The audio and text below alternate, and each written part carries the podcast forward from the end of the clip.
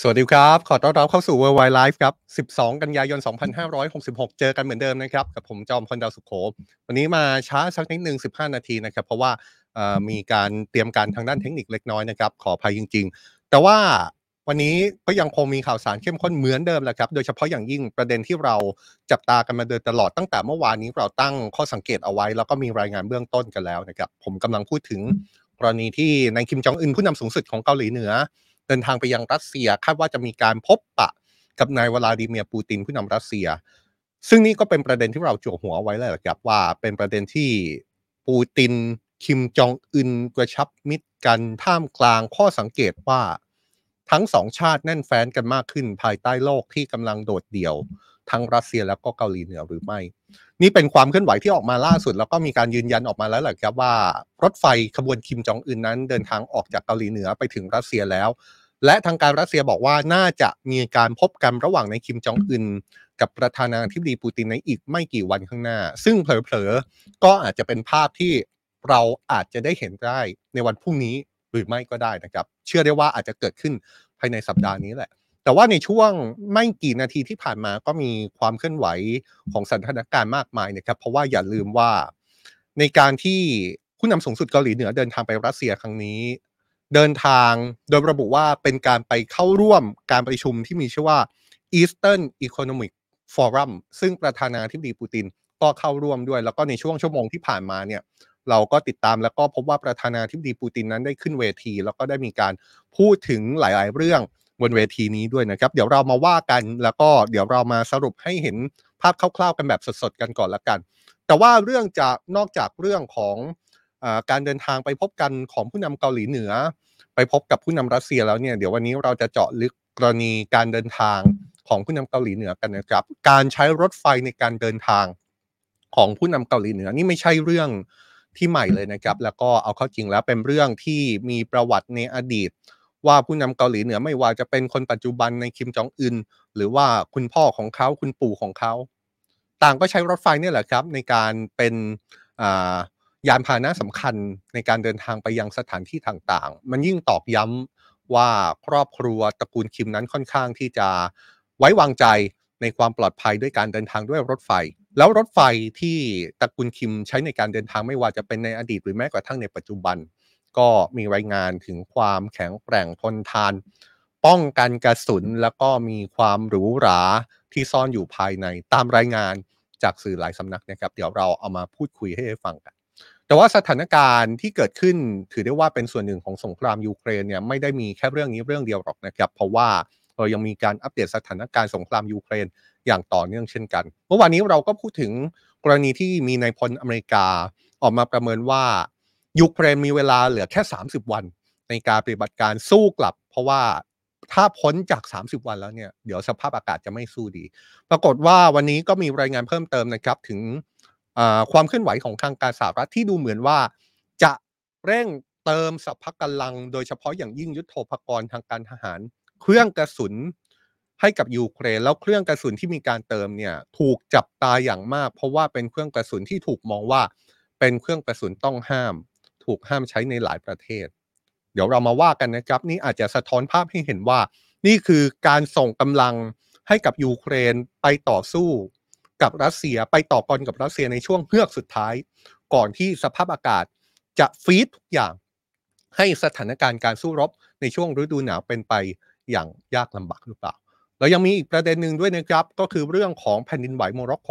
หลังจากที่เราติดตามเมื่อวานนี้ ยอดผู้เสียชีวิตล่าสุด เกือบ 3,000 คนแล้วครับ เหตุการณ์ที่เป็นโศกนาฏกรรมจากภัยพิบัติธรรมชาติในครั้งนี้ วันนี้เราจะมาทำความเข้าใจกันนะครับว่า สาเหตุของเหตุแผ่นดินไหวในครั้งนี้ทำไมถึงสร้างความเสียหายที่รุนแรงนัก แล้วทำไมหลายคนบอกว่านี่เป็นเหตุแผ่นดินไหวที่อาจจะแทบไม่เคยเห็นมาก่อน ในจุดที่เกิดแผ่นดินไหว เพราะว่าตามปกติแล้วเนี่ยเหตุแผ่นดินไหวในพื้นที่แถบๆนั้นมีนะครับ แต่ว่าจุดที่เกิดแผ่นดินไหวบ่อยเนี่ยจะไม่ใช่ จุดที่เกิดแผ่นดินไหวล่าสุด แถมยังมีการประเมินจากผู้เชี่ยวชาญอีกด้วยแหละครับ ว่าสถานการณ์ต่อจากนี้ต้องระวังครับ after shock ที่อาจจะมีความรุนแรง ประเมินเรื่องนี้ได้ยากจริง ๆ อาจจะมีความรุนแรงแล้วก็สร้างความเสียหาย ซ้ำเติม ซ้ำรอย เหตุที่เกิดขึ้นแล้วก็ทำให้มีผู้เสียชีวิตผู้บาดเจ็บอาคารบ้านเรือนเสียหายมหาศาลนะครับ นี่คือประเด็นที่เราจะพูดคุยกันในวันนี้ครับ เข้มข้นไม่ต่างจากทุกวันนะครับเกาะติดสถานการณ์ต่างประเทศพร้อมกันกับ World Wide Life และถ้าใครมีความเห็นอะไร ในเรื่องไหนก็ตามแต่เชิญนะครับ เชิญคอมเมนต์กันมาได้เลย ในทุกช่องทางที่เรากำลังดูกันอยู่ ไม่ว่าจะเป็น Facebook หรือ YouTube ของสำนักข่าว Today นะครับ เอาละครับ เราจะไปเริ่มด้วยการอัปเดตดีไหมครับ เราไปอัปเดตล่าสุดสักนิดหนึ่งนะครับ เพราะว่า ในตอนที่เราพูดกันอยู่เนี่ยในช่วงประมาณไม่ถึงหนึ่งชั่วโมงที่ผ่านมา ประธานาธิบดีวลาดิเมียร์ปูตินผู้นำรัสเซียได้ขึ้นเวที Eastern Economic Forum ที่จัดขึ้นในเมืองวลาดิวอสต็อกเมืองนี้เนี่ยตั้งอยู่ทางตะวันออกไกลของรัสเซียนะครับแล้วก็เป็นเมืองที่มีการคาดหมายว่าในคิมจองอึนผู้นำสูงสุดเกาหลีเหนือจะไปเข้าร่วมการประชุมนี้ แล้วก็จะพบกับผู้นำรัสเซียด้วย เบื้องต้นที่มีรายงานออกมาประธานาธิบดีรัสเซียก็ยัง ออกมาพูดถึงกล่าวปาฐกถา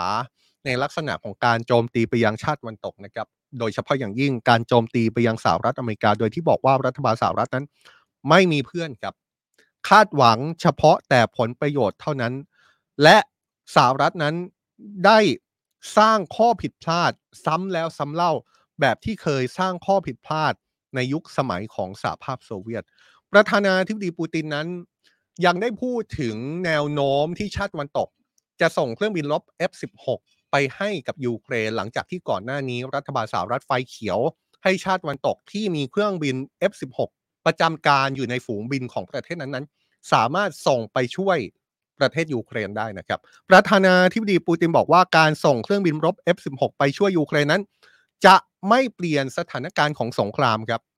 และจะทำให้สถานการณ์ความตึงเครียด ยิ่งตึงเครียดมากขึ้นไปอีก จริง ๆ แล้วประธานาธิบดีปูตินพูดในหลาย ๆ เรื่องนะครับ เรื่องหนึ่งที่ประธานาธิบดีปูตินพูดออกมา คือการที่ออกมาระบุว่า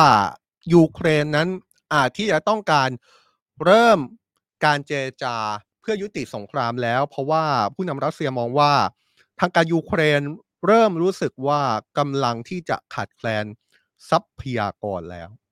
นี่แหละครับ นี่คือสิ่งที่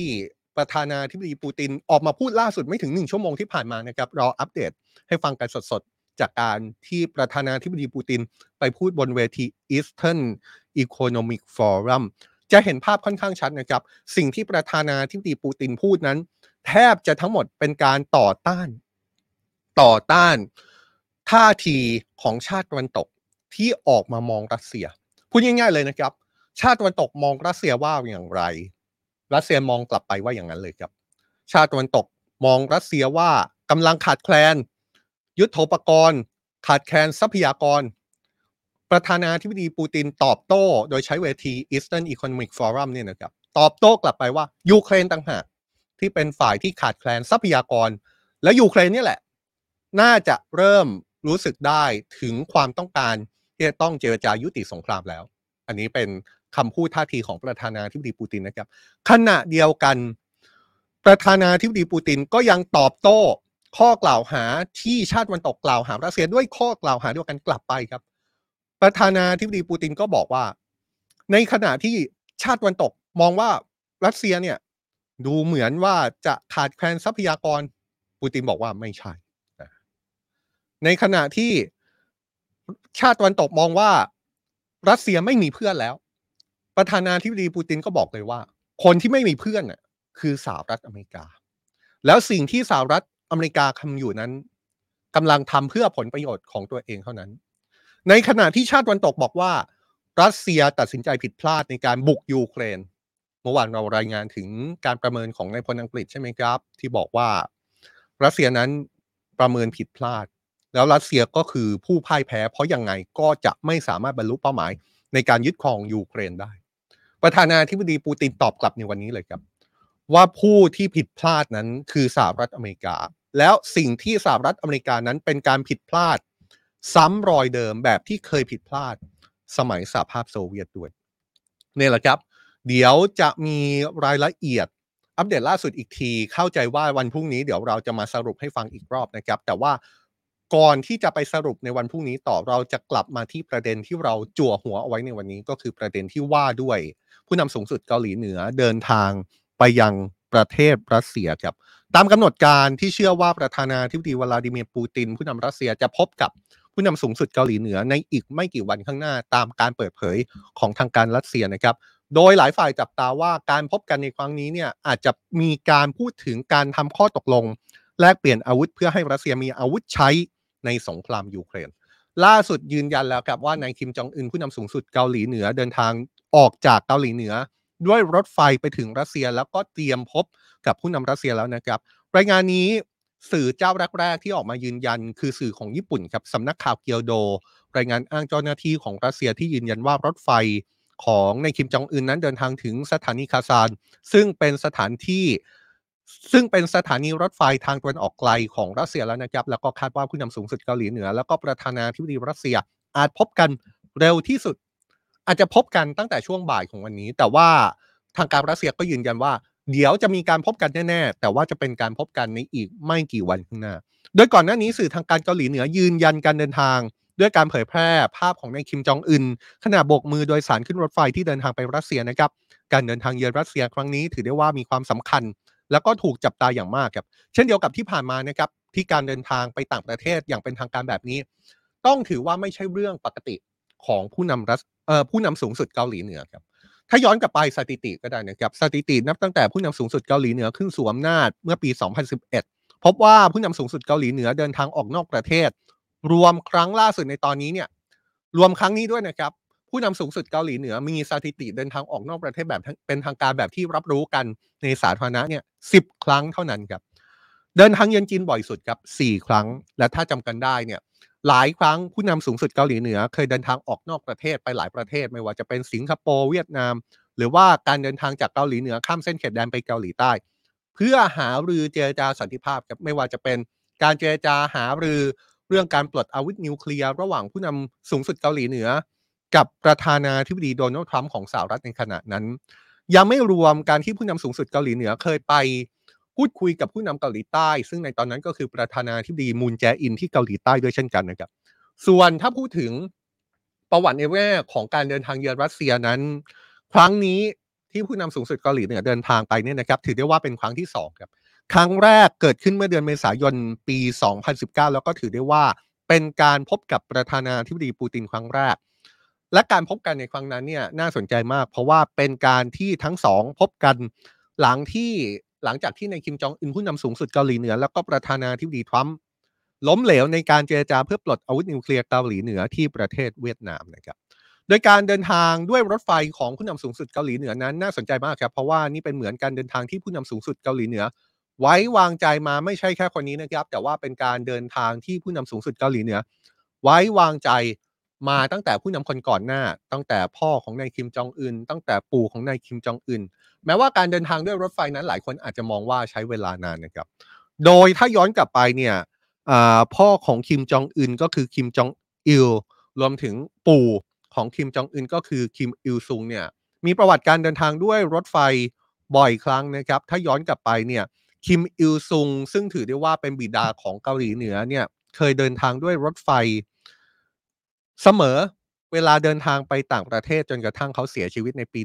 1994 หนึ่งในการเดินทางครั้งสำคัญเนี่ยก็คือการนั่งรถไฟของนายคิมอิลซุงไปยังกรุงปักกิ่งของจีน ซึ่งเขาเดินทางไปยังกรุงปักกิ่งของจีนก่อนที่จะนั่งเครื่องบินไปยังประเทศเวียดนามนะครับขณะเดียวกันก็ยังมีทริปเดินทางด้วยรถไฟไปยังยุโรปตะวันออก แล้วก็สหภาพโซเวียตในปี 1984 ด้วยขณะที่คิมจองอิลครับ พ่อของคิมจองอึนเนี่ยก็มีประวัติการเดินทางด้วยรถไฟเป็นเวลา 3 สัปดาห์ ไปยังกรุงมอสโกของรัสเซียในกรุงในปี 2001 นะครับ แล้วก็มีการปรากฏ แม้กระทั่งว่าในคิมจองอิลเนี่ยเสียชีวิต ด้วยอาการหัวใจล้มเหลวในรถไฟครับเมื่อปี 2011 ด้วยนี่ครับก็เป็นประวัติที่ค่อนข้างชัดเจนนะครับว่าผู้นำสูงสุดเกาหลีเหนือค่อนข้าง ไว้วางใจในการเดินทางหรือแม้กระทั่งใช้ชีวิตบนรถไฟ มาดูการเดินทางด้วยรถไฟของผู้นำสูงสุดเกาหลีเหนือ ครั้งล่าสุดกันนั้นนะครับ น่าสนใจมาก เพราะว่านี่เป็นเหมือนการเดินทางที่อย่างที่บอกครับผู้นำสูงสุดเกาหลีเหนือไว้วางใจมากกว่าในอดีต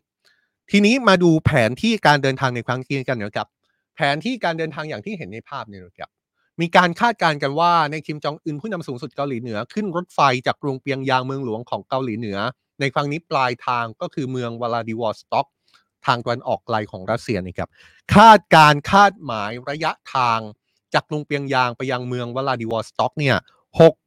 685 กิโลเมตรนะครับ นึกภาพตามออกนะครับ ถ้านึกภาพตามไม่ออกนึกแบบนี้ครับ ระยะทางเนี่ยใกล้ๆกับการที่เรานั่งรถไฟจากกรุงเทพไปสุราษฎร์ธานีนะครับ ฟังดูแล้วก็ไม่ใกล้ไม่ไกลนะครับ พอที่จะเห็นภาพ เปรียบเทียบได้ แต่ว่าการเดินทางด้วยรถไฟของผู้นำสูงสุดเกาหลีเหนือในครั้งนี้เนี่ยความเร็วในการเดินทางเนี่ยอาจจะเร็วพอๆกับรถไฟไทย หรืออาจจะช้ากว่าการนั่งรถไฟไทยอีกนะครับ สาเหตุสำคัญก็คือรถไฟของผู้นำสูงสุดเกาหลีเหนือเนี่ยทำความเร็วได้อยู่ที่ประมาณ 59 กิโลเมตรต่อชั่วโมงเท่านั้นครับทำไมรถไฟของผู้นำสูงสุดเกาหลีเหนือถึงเดินทาง ด้วยความเร็วที่ช้าขนาดนี้ สาเหตุก็เป็นเพราะขบวนรถไฟของผู้นำสูงสุดเกาหลีเหนือเป็นรถไฟกันกระสุนนะครับทำให้มีน้ำหนักมากกว่ารถไฟทั่วไป แล้วก็ทำให้ทำความเร็วได้ช้ากว่ารถไฟปกติ รถไฟขบวนนี้ได้ชื่อว่าเป็นกำแพงเหล็กที่เคลื่อนที่ได้เลยนะครับ เพราะว่าลักษณะของมันเนี่ยมีการคาดการว่าประกอบไปด้วย วัสดุที่แข็งแกร่งหน้าต่างเนี่ยเป็นหน้าต่างที่ กันกระสุน พื้นของรถไฟขบวนนี้สามารถป้องกันการระเบิดได้ นี่เป็นข้อมูลที่มาจากฝ่ายเกาหลีใต้เลยนะครับ พูดถึงรถไฟของผู้นำสูงสุดเกาหลีเหนือ ที่ระบุว่าเป็นรถไฟที่ค่อนข้างมีมาตรการในการรักษาความปลอดภัย ทั้งป้องกันกระสุน ป้องกันระเบิดอย่างแน่นหนาขณะเดียวกันครับภายในรถไฟขบวนนี้ขึ้นชื่อว่าเป็นรถไฟของผู้นำสูงสุดเกาหลีเหนือเนี่ยนะครับ ก็มีการรายงานว่าภายในรถไฟนอกจากจะมีสิ่งอำนวยความสะดวกครบครันแล้วยังมีถึงขั้นเป็นร้านอาหาร ที่เสิร์ฟไวน์ฝรั่งเศสราคาแพง ที่สามารถเสิร์ฟ lobster ที่เป็นๆเนี่ยทำสดๆ ภายในรถไฟขบวนนี้ได้เลย หรือแม้แต่การทำบาร์บีคิวก็ทำบนร้านอาหารที่ตั้งอยู่ในรถไฟขบวนนี้ได้ แน่นอนนะครับ ยังมีสิ่งอำนวยความสะดวกอีกมาก ไม่ว่าจะเป็นห้องนอน ไม่ว่าจะเป็นโทรศัพท์ ดาวเทียม โทรทัศน์ หรือว่าห้องประชุมที่มีความสามารถสูงนี่ทุกคนฟังรถไฟของคิมจองอึนรถไฟขบวนคิมจองอึนแล้วรู้สึกยังไงบ้างครับ แน่นอนนะครับว่าเรื่องพวกนี้เนี่ยไม่ใช่เรื่องที่ทางการเกาหลีเหนือเปิดเผยออกมานะครับ อย่างเรื่องออวัสดุภายนอกของตัวรถไฟเนี่ย ก็เป็นการเปิดเผยที่อ้างมาจากฝ่ายเกาหลีใต้ด้วยซ้ำสิ่งอำนวยความสะดวกภายในรถไฟก็เป็นรายงานข่าวที่ออกมา ทุกคนเห็นยังไงกับรถไฟขบวนคิมจองอึนนะครับคอมเมนต์กันมาหน่อยนะครับคอมเมนต์กันมาหน่อย ไม่ว่าจะเป็นใน Facebook หรือว่า YouTube วันนี้ดู YouTube คอมเมนต์ช้าๆนะครับไม่ว่าไม่รู้ว่าติดขัดอะไรกันหรือเปล่า ยังไง ถ้าใครดูอยู่ช่วยคอมเมนต์กันมาหน่อยครับ จะได้รู้ว่าเราไม่ได้ติดขัดในการออกอากาศอะไรนะครับ เอาละครับ มาคุยกันต่อ ในเรื่องรถไฟขบวนคิมจองอึนที่กำลังเดินทางเยือนรัสเซีย ในครั้งนี้นะครับเป็นประเด็นที่ถูกจับตาอย่างมาก เพราะว่าการเดินทางเยือนในครั้งนี้ปฏิเสธไม่ได้ครับว่ามันเป็นจังหวะที่เกิดขึ้นในช่วงที่เกิดสงครามยูเครน เป็นจังหวะที่เกิดขึ้นท่ามกลางการจับตา ว่าเกาหลีเหนือจะมีส่วนเกี่ยวข้องในการช่วยส่งอาวุธให้รัสเซียมากน้อยแค่ไหน ก่อนหน้านี้แรกสุดเลยนะครับ ก็มีข้อกล่าวหาถึงทางการเกาหลีเหนือว่าลักลอบ ส่งอาวุธให้กับวากเนอร์กรุ๊ปหรือไม่ แต่เมื่อวากเนอร์กรุ๊ปสิ้นอำนาจลงไปแล้วเนี่ยทางการเกาหลีเหนือก็ยังถูกข้อกล่าวหาว่าเอ๊ะตกลงแล้วตอนนี้กำลังมีดีลในการซื้อขายอาวุธให้กับรัสเซียอยู่หรือเปล่า จนกระทั่งการเดินทางครั้งนี้เนี่ยแหละครับ นี่คือจุดหมายปลายทางของการจับตามากที่สุด ชาติวันตกจับตาเลยนะครับ ว่าการเดินทางไปยังรัสเซียที่ฝ่ายผู้นำสูงสุดเกาหลีเหนือ อ้างว่าเป็นการไปร่วมประชุม Eastern Economic Forum เนี่ยอาจเป็นเพียงข้ออ้างครับ เพราะว่าในความเป็นจริงผู้นำทั้งสอง จะทำข้อตกลงเกี่ยวกับการซื้อขายอาวุธกันหรือเปล่า ข้อสังเกตหนึ่งที่มีการจับสังเกตกันเนี่ยนะครับ ก็คือในการเดินทางเยือนรัสเซียครั้งนี้ ปรากฏว่าหนึ่งในคณะผู้เดินทางของฝ่ายเกาหลีเหนือเนี่ยมีคนที่มีชื่อว่าโจชุนยองครับ คนนี้มีตำแหน่งเป็นผู้อำนวยการฝ่ายอุตสาหกรรมเครื่องกระสุนของเกาหลีเหนือเลยนะครับตำแหน่งหน้าที่ชัดเจนมาก ดูแลเรื่องการผลิตเครื่องกระสุนนะครับพอมีบุคคลนี้ร่วมคณะไปด้วยเนี่ยก็เลยมีการจับตาของผู้เชี่ยวชาญนะครับ คนหนึ่งก็คือไมเคิลแมดเดนผู้เชี่ยวชาญด้านผู้นำเกาหลีเหนือจากสถาบันสติมสัน ซึ่งมีสำนักงานอยู่ในกรุงวอชิงตันดีซีของสหรัฐระบุว่าการปรากฏตัวของบุคคลดังกล่าวสะท้อนให้เห็นว่ารัสเซียและเกาหลีเหนือน่าจะกำลังหาข้อสรุป เกี่ยวกับการซื้อขายอาวุธต่อกัน ก่อนหน้านี้มีการคาดการณ์นะครับว่าทางการรัสเซียน่าจะต้องการอาวุธครับ โดยเฉพาะกระสุนปืนใหญ่ขนาด 122 แล้วก็ 152มิลลิเมตรหลายฝ่ายเชื่อว่ากระสุนปืนใหญ่ไซส์เนี้ยทั้งสองไซส์เนี่ยขาดแคลนสต็อกของรัสเซียน่าจะใกล้หมดแล้วจากการทำสงครามที่ยืดเยื้อกว่า 1 ปีครึ่งกับยูเครน ในขณะที่ฝ่ายเกาหลีเหนือนั้นตรงกันข้ามครับ มีการคาดการณ์ว่ากระสุนปืนใหญ่ทั้งสองไซส์เนี่ย ในคลังแสงของเกาหลีเหนือน่าจะยังมีอยู่เต็มคลังด้วยซ้ำและสิ่งที่หลายฝ่ายดูจะฟันธงมากขึ้นนะครับ ว่าข้อตกลงระหว่างเกาหลีเหนือและรัสเซียอาจเกี่ยวข้องกับกระสุนนี้ ทุกคนย้อนกลับไปในการเดินทางเยือนเกาหลีเหนือเมื่อเดือนกรกฎาคมที่ผ่านมาของรัฐมนตรีกลาโหมรัสเซียเซอร์เกย์ชอยกูครับปรากฏว่ามีภาพของเครื่องกระสุนสองไซส์เนี่ยดังกล่าวปรากฏในส่วนการจัดแสดงที่รัฐมนตรีกลาโหมรัสเซียไปร่วมชมด้วย เนี่ยแหละครับภายใต้อาวุธต่างๆ ที่มีการจัดแสดงเนี่ยนะครับ มีผู้ที่ติดตามสถานการณ์วิเคราะห์สถานการณ์ไล่ดูทีละภาพ แล้วก็เห็นรายละเอียดว่า มีเจ้าเครื่องกระสุนปืนใหญ่ทั้งสองไซส์เนี้ยปรากฏอยู่ในการจัดแสดงที่ไปอวดโฉมกับรัฐมนตรีกลาโหมของรัสเซีย ในขณะที่รัฐมนตรีกลาโหมของรัสเซียเดินทางเยือนเกาหลีเหนือด้วย ผู้เชี่ยวชาญอีกคนหนึ่งมองแบบนี้กับอังกิต พันดาจากมูลนิธิคาร์เนกีเพื่อสันติภาพระหว่างประเทศ ประเมินว่าดีลซื้อขายอาวุธระหว่างเกาหลีเหนือและรัสเซียในครั้งนี้น่าจะเป็นสิ่งที่ทั้งสองฝ่ายสมประโยชน์ครับหมายความว่าฝ่ายรัสเซียน่าจะยังต้องการอาวุธจากเกาหลีเหนือ เพื่อนำมาทำสงครามยูเครน ขณะที่เกาหลีเหนือ ก็อาจจะได้สิทธิ์จากดิวซื้อขายอาวุธนี้ เกาหลีเหนือส่งอาวุธให้รัสเซีย รัสเซียอาจจะแลกเปลี่ยนเป็นเรื่องของอาหาร เป็นเรื่องของวัตถุดิบอื่น ๆ ที่ทางการเกาหลีเหนือขาดแคลนนะครับ เพราะฉะนั้นนี่อาจจะเป็นดิวที่สมประโยชน์กันทั้งสองฝ่ายหรือไม่ แล้วอย่างที่เราตั้งข้อสังเกตเป็นประเด็นหลักนี่แหละครับดิวที่เกิดขึ้นในครั้งนี้ ในมุมหนึ่งถูกมองว่ารัสเซียกำลังถูกล้อมกรอบ โดดเดี่ยวจากบรรดาชาติตะวันตก จนทำให้สถานการณ์ อาจจะถึงจุดบังคับให้ไปสารสัมพันธ์อย่างแน่นแฟ้น กับอีกชาติที่อยู่ในภาวะถูกโดดเดี่ยวเช่นกันก็คือเกาหลีเหนือ ความสัมพันธ์ระหว่างรัสเซียกับเกาหลีเหนือดูเหมือนว่า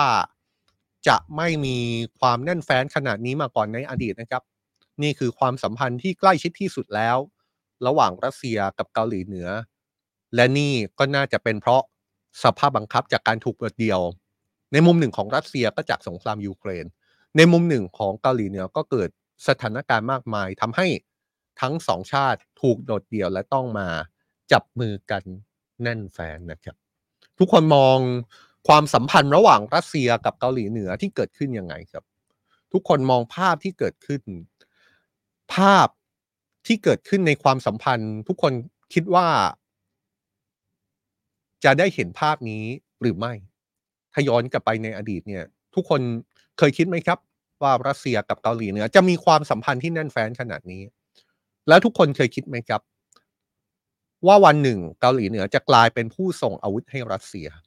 จะเป็นผู้ส่งเครื่องกระสุนให้กับรัสเซีย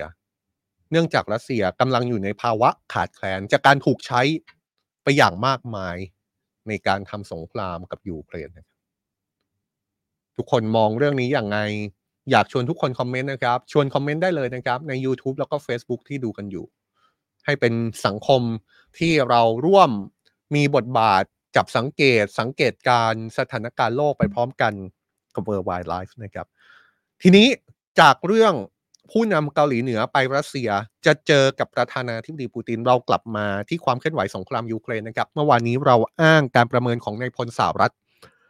ที่ระบุว่ายูเครนน่าจะมีเวลาเปิดปฏิบัติการสู้กลับเหลือแค่ 30 วันเท่านั้น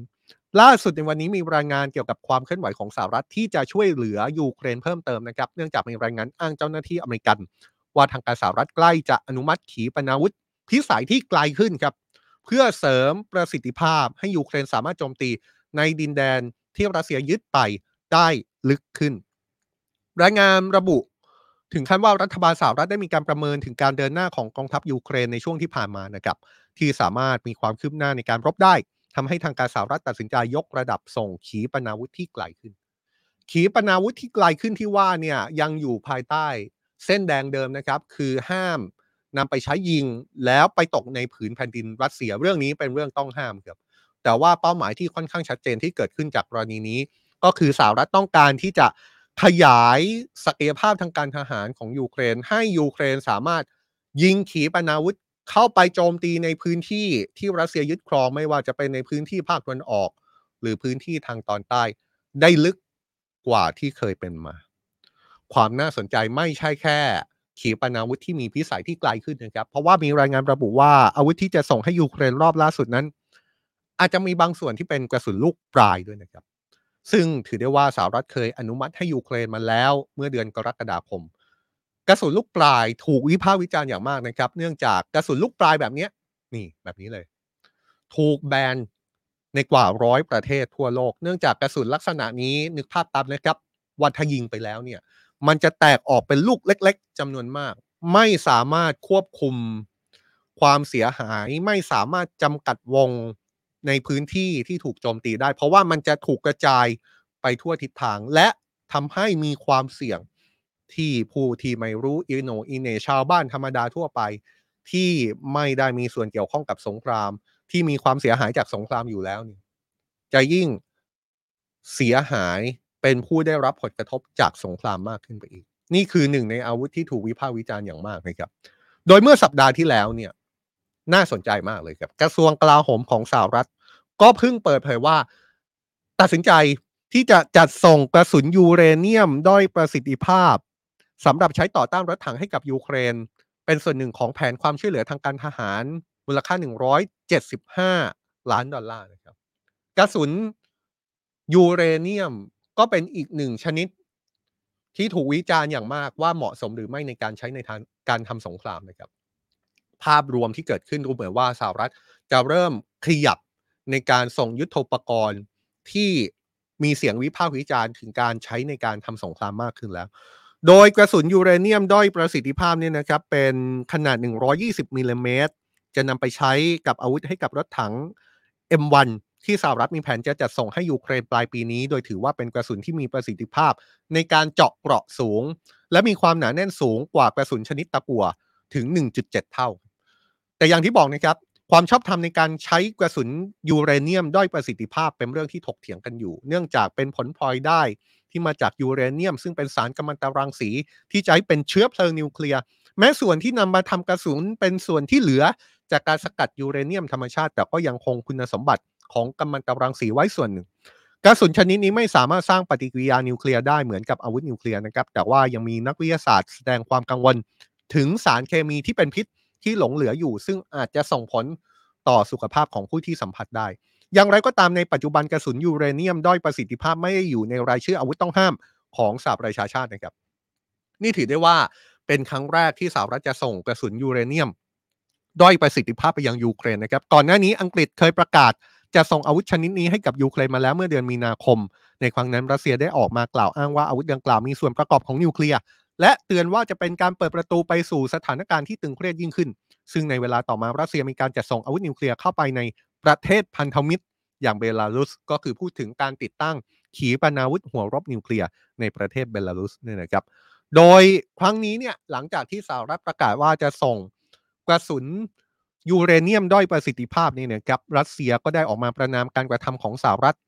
ออกแถลงการผ่านสถานทูตณกรุงวอชิงตัน บอกว่าการตัดสินใจส่งอาวุธที่มีส่วนประกอบของยูเรเนียมด้อยประสิทธิภาพ เป็นตัวบ่งชี้ถึงความไร้ซึ่งความเป็นมนุษย์แถลงการยังโจมตีสหรัฐว่าจงใจส่งอาวุธที่โจมตีแบบไม่เลือกเป้า โดยรู้ผลลัพธ์อยู่แล้ว การระเบิดของกระสุนชนิดนี้ ส่งผลให้เกิดการเคลื่อนตัวของก้อนเมฆกัมมันตภาพรังสี ซึ่งอนุภาคเล็ก ๆ ของยูเรเนียมจะเข้าไปในทางเดินหายใจ ปอดหลอดอาหาร และสะสมในตับและไตทำให้เกิดมะเร็งและนำไปสู่การหยุดทำงานของร่างกาย นี่ครับ นี่คือสถานการณ์สงครามยูเครนนะครับ เอาให้ครบมุมเลยครับ มุมหนึ่ง ทุกคนสนใจจับตาไปที่การเจอกันระหว่างผู้นำเกาหลีเหนือกับผู้นำรัสเซีย แต่ว่าในอีกมุมหนึ่งเนี่ยสถานการณ์สงครามยังเป็นเรื่องที่น่าสนใจโดยเฉพาะอย่างยิ่งในสนามรบนะครับ โดยเฉพาะภาพที่เราให้ภาพตั้งแต่ต้นสัปดาห์ว่า ภาพต่อจากนี้ต้องมอง 30 วันแล้ว นี่คือ 30 วันสุดท้ายของปฏิบัติการสู้กลับก่อนที่สภาพอากาศจะไม่เอื้ออำนวยครับ จากเรื่อง สงครามยูเครนเรายังเป็นประเด็นต่อเนื่องที่มาจากเมื่อวานนี้นะครับก็คือกรณีของแผ่นดินไหวโมร็อกโก เมื่อวานนี้เนี่ยเรารายงานตัวเลขผู้เสียชีวิตทะลุ 2,000 ราย แต่ในวันนี้ยอดผู้เสียชีวิตล่าสุด เพิ่มขึ้นเกือบ 3,000 คนแล้วนะครับ ยอดผู้เสียชีวิตล่าสุดในตอนนี้ 2,862 คนแล้วนะครับจำนวนผู้บาดเจ็บก็อยู่ที่ 2,500 กว่าคนแผ่นดินไหวในครั้งนี้ถูกระบุเลยครับว่าเป็นเหตุแผ่นดินไหวครั้งใหญ่ที่ทำให้มีผู้เสียชีวิตมากที่สุดในรอบ 60 ปีของโมร็อกโก นับตั้งแต่เกิดเหตุแผ่นดินไหวขนาด 5.8 ที่เมืองอากาดีบริเวณชายฝั่งมหาสมุทรแอตแลนติก เมื่อปี 1960 ในตอนนั้นเนี่ยมีผู้เสียชีวิตจากเหตุการณ์ในครั้งนั้น 12,000 คน คิดเป็นหนึ่งใน 3 ของประชากรในเมืองนั้นเลยนะครับสำหรับเหตุการณ์ที่เกิดขึ้นล่าสุดเนี่ยนะครับแผ่นดินไหวในครั้งนี้มีจุดที่น่าสนใจครับ เพราะว่าเมื่อผ่านเหตุการณ์ไปมากขึ้น เริ่มมีการวิเคราะห์จากผู้เชี่ยวชาญนักธรณีวิทยาออกมาตั้งข้อสังเกตถึงเหตุแผ่นดินไหว ในครั้งนี้ครับเพราะว่าเหตุแผ่นดินไหวในครั้งนี้เกิดขึ้นในบริเวณที่ปกติแล้วจะไม่ค่อยเกิดแผ่นดินไหวนะครับ โดยแผ่นดินไหวครั้งก่อนๆที่เคยเกิดขึ้นในโมร็อกโก ส่วนใหญ่จะเกิดขึ้นในพื้นที่ภาคเหนือ และชายฝั่งที่ติดกับทะเลเมดิเตอร์เรเนียน ซึ่งอยู่ใกล้กับแผ่นเปลือกโลกเรามีแผนที่ชุดหนึ่งที่เราทำขึ้นมานะครับเป็นแผนที่ที่มีความพยายามในการอธิบายอธิบาย ย้อนกลับไปถึงการเกิดสถิติ แผ่นดินไหวในพื้นที่ที่เกิดขึ้น ถ้าดูตามแผนที่นี้จะเห็นภาพได้เลยครับ เรามี 9 ครั้งที่เป็นสถิติการเกิดแผ่นดินไหวนับตั้งแต่หลายสิบปีในช่วง 60 ปีที่ผ่านมาเนี่ยนะครับหนึ่งก็คือขนาดความรุนแรงที่รุนแรงมากที่สุด ไล่มานะครับ รุนแรงมากที่สุดคือเลขหนึ่งสองก็ลองลงมาสามก็ลงลงมา จนเก้าเนี่ย ขนาดความรุนแรงของแผ่นดินไหว ระดับความรุนแรงเนี่ย ถือว่าน้อยที่สุดก็คือ5.6 แต่ว่าสิ่งที่เกิดขึ้นคืออะไรครับ สิ่งที่เกิดขึ้นถ้าเราดู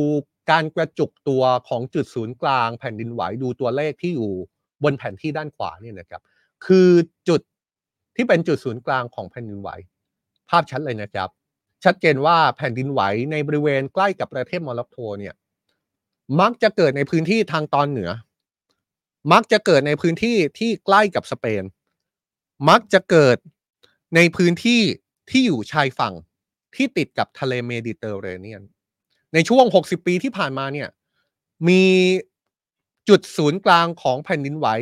เพียง 2 จุดเท่านั้น ก็คือเบอร์ 2 และเบอร์ 9 ที่อยู่ในพื้นที่ล่างลงมา แล้วเหตุแผ่นดินไหวล่าสุดเนี่ยก็คือหมายเลข2นะครับ ก็คือเหตุแผ่นดินไหวที่เพิ่งเกิดขึ้น เมื่อวันที่ 8 กันยายนที่ผ่านมา ภาพนี้เห็นภาพชัดเจนเลยนะครับ ว่าแผ่นดินไหวที่เกิดขึ้นล่าสุดในประเทศโมร็อกโกนั้น เกิดขึ้นในจุดที่ตามปกติแล้วไม่ได้เกิดแผ่นดินไหวขึ้นมาบ่อยๆ จากภาพก็อีกเช่นกันนะครับ เราจะเห็นได้เลยว่า จุดที่เป็นจุดที่กระจุกของจุดศูนย์กลางแผ่นดินไหวเนี่ย มันจะเป็นจุดที่เป็นแนวรอยต่อของแผ่นเปลือกโลกสองแผ่น ก็คือแผ่นเปลือกโลกยูเรเซีย แล้วก็แผ่นเปลือกโลกแอฟริกานี่ถ้าใคร เคยเรียนในสมัยมัธยมจำกันได้นะครับ มันเป็นแนวรอยต่อของแผ่นเปลือกโลก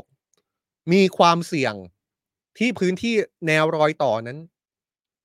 จะเกิดแผ่นดินไหว นี่คือลักษณะที่สามารถอธิบายได้ตามวิทยาศาสตร์อยู่แล้ว ว่าตรงนี้เนี่ยเป็นพื้นที่ที่มีความเสี่ยงอยู่แล้ว เพราะฉะนั้นเนี่ยถ้าย้อนไปในสถิติก็จะเห็นได้ชัด ว่าจุดศูนย์กลางของแผ่นดินไหว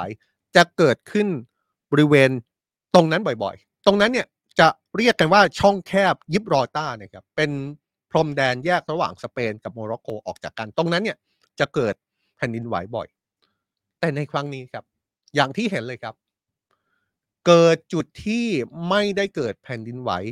บ่อยครั้งนะก็คือจุดที่เกิดเนี่ยเป็นตอนกลางของโมร็อกโกนะครับ ใกล้กับเมืองมาราเกส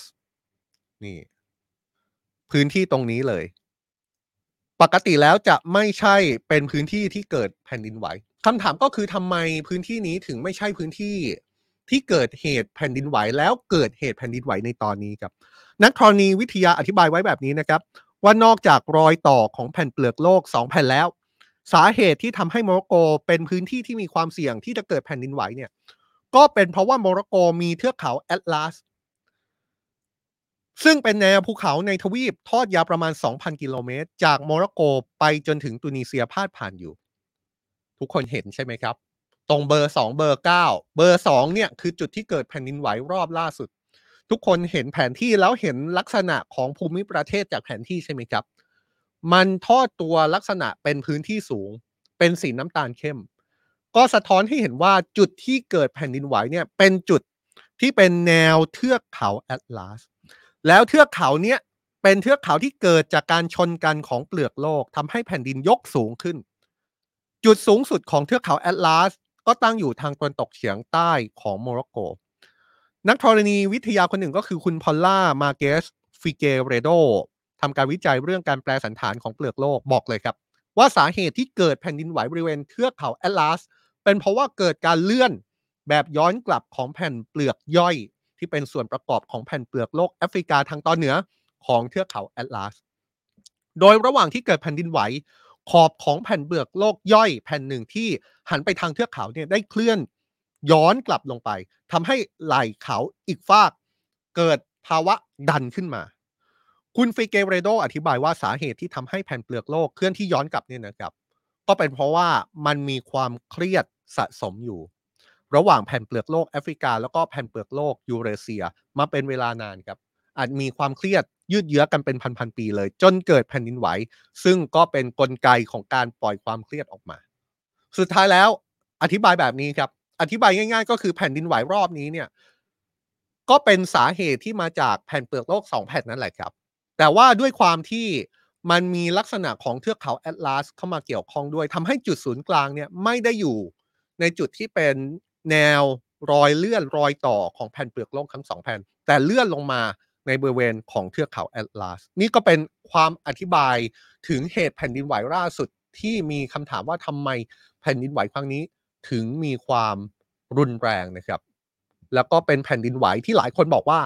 จุดศูนย์กลางนั้นเป็นจุดที่เอาเข้าจริงไม่ได้เกิดแผ่นดินไหวบ่อยนักเมื่อเทียบกับในอดีต ทีนี้เรามาดูความเห็นของนักแผ่นดินไหววิทยากันบ้างนะครับสำนักข่าวอัลจาซีราสัมภาษณ์นักแผ่นดินไหววิทยา ที่ว่าที่มีชื่อว่าคุณเรมี่บอสซูครับคุณบอสซูเตือนเกี่ยวกับสถานการณ์หลังจากนี้ไว้น่าสนใจมากนะครับคุณบอสซูบอกว่าสถานการณ์ที่น่าจะเป็นไปได้มากที่สุดในตอนนี้ ก็คือมีโอกาสเกิด after shock ต่อเนื่องไปอีกเป็นเวลาหลายสัปดาห์ครับก่อนที่ระดับแผ่นดินไหวจะกลับสู่ภาวะปกติ ซึ่ง after shock ที่ว่านี้คุณบอสซูก็ได้อธิบายเสริมนะครับ ว่าแม้เมื่อเวลาผ่านไปเนี่ย ตามปกติแล้ว after shock ตามการคาดการณ์เวลาผ่านไป after shock น่าจะมีระดับความรุนแรง ขนาดความรุนแรงที่ลดลงเรื่อยๆ แต่คุณบอสซูบอกเลยนะครับ แต่นั่นไม่ได้หมายความว่าจะไม่มีโอกาสเกิด after shock ขนาดใหญ่ที่มีความรุนแรง หลังเกิดแผ่นดินไหวผ่านมา 5 วันถึง 10 วัน ช่วงเวลานี้เป็นช่วงเวลาที่ต้องจับตาครับ เพราะว่าอะไรก็เกิดขึ้นได้ เพียงแต่ เราพอที่จะคาดการได้ว่า ความถี่ของการเกิด after shock จะค่อยๆ ลดลงเมื่อเวลาผ่านไปนะครับส่วนสถานการณ์ในพื้นที่เกิดเหตุตอนนี้ครับ ทีมกู้ภัยก็ยังคงทำงานแข่งกับเวลานะครับ เดินหน้าค้นหาประสบภัยที่อาจจะติดอยู่ใต้ซากปรักหักพังของอาคารบ้านเรือน ท่ามกลางความหวังว่าอาจจะพบผู้รอดชีวิตที่เพิ่มขึ้น แม้ว่าเวลาจะผ่านไปแล้วหลายวัน อุปสรรคที่สำคัญคือการเข้าถึงพื้นที่ประสบภัยที่ยังเป็นไปอย่างยากลำบากนะครับ เพราะว่าบางพื้นที่เป็นเรื่องของ พื้นที่เชิงเขาห่างไกลถนนถูกตัดขาด ระบบสื่อสารไฟฟ้าใช้การไม่ได้ ขณะที่ผู้ประสบภัยที่อพยพมานอนบนถนนหรือตามแคมป์ที่จัดไว้ให้เนี่ยก็ยังรู้สึกหวาดกลัวกับ after shock ไม่กล้ากลับไปอาศัยที่บ้านของตัวเองนะครับ ออกมาตั้งเต็นท์เพราะว่ากังวลเรื่องของความปลอดภัยอยู่ เรื่องหนึ่งที่น่ากังวลไม่แพ้กัน แล้วก็น่าจะเป็นสาเหตุสำคัญที่ทำให้ชาวบ้านยังไม่กลับไปที่อาคารบ้านเรือนของตัวเองนะครับ เพราะว่ามีการประเมินไว้เหมือนกันว่า อีกสาเหตุหนึ่งที่นอกจากจะเป็นปัจจัยทางธรรมชาติ ที่ทำให้เหตุแผ่นดินไหวที่โมร็อกโกครั้งนี้ สร้างความเสียหายอย่างรุนแรง ยังมีปัจจัยที่มนุษย์สร้างขึ้นด้วยนะครับ ผมหมายถึงอะไรครับ ผมหมายถึงปัจจัยเกี่ยวกับการก่อสร้างอาคาร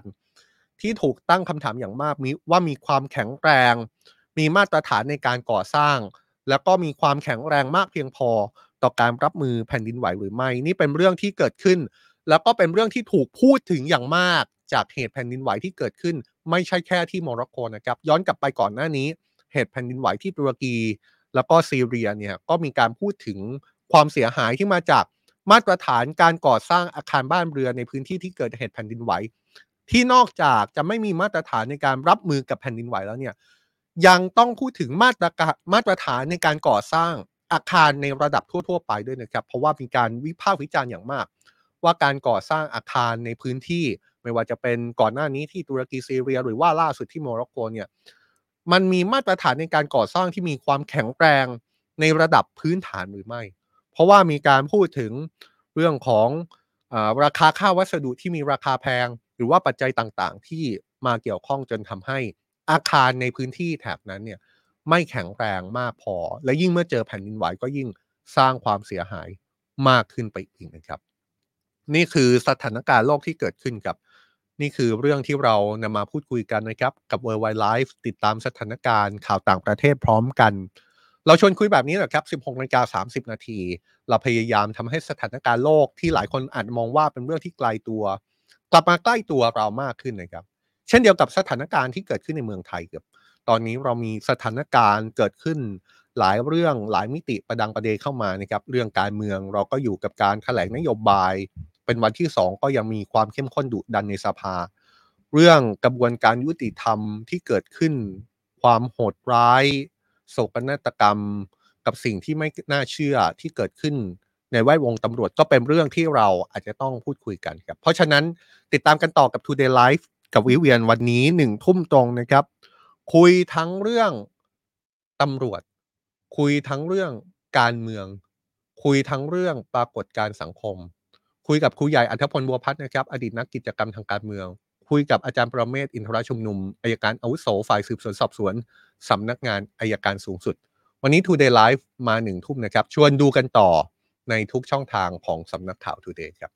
ส่วน World Wide Live เจอกันพรุ่งนี้นะครับสำหรับวันนี้ผมและทีมงานลาไปก่อนครับ สวัสดีครับ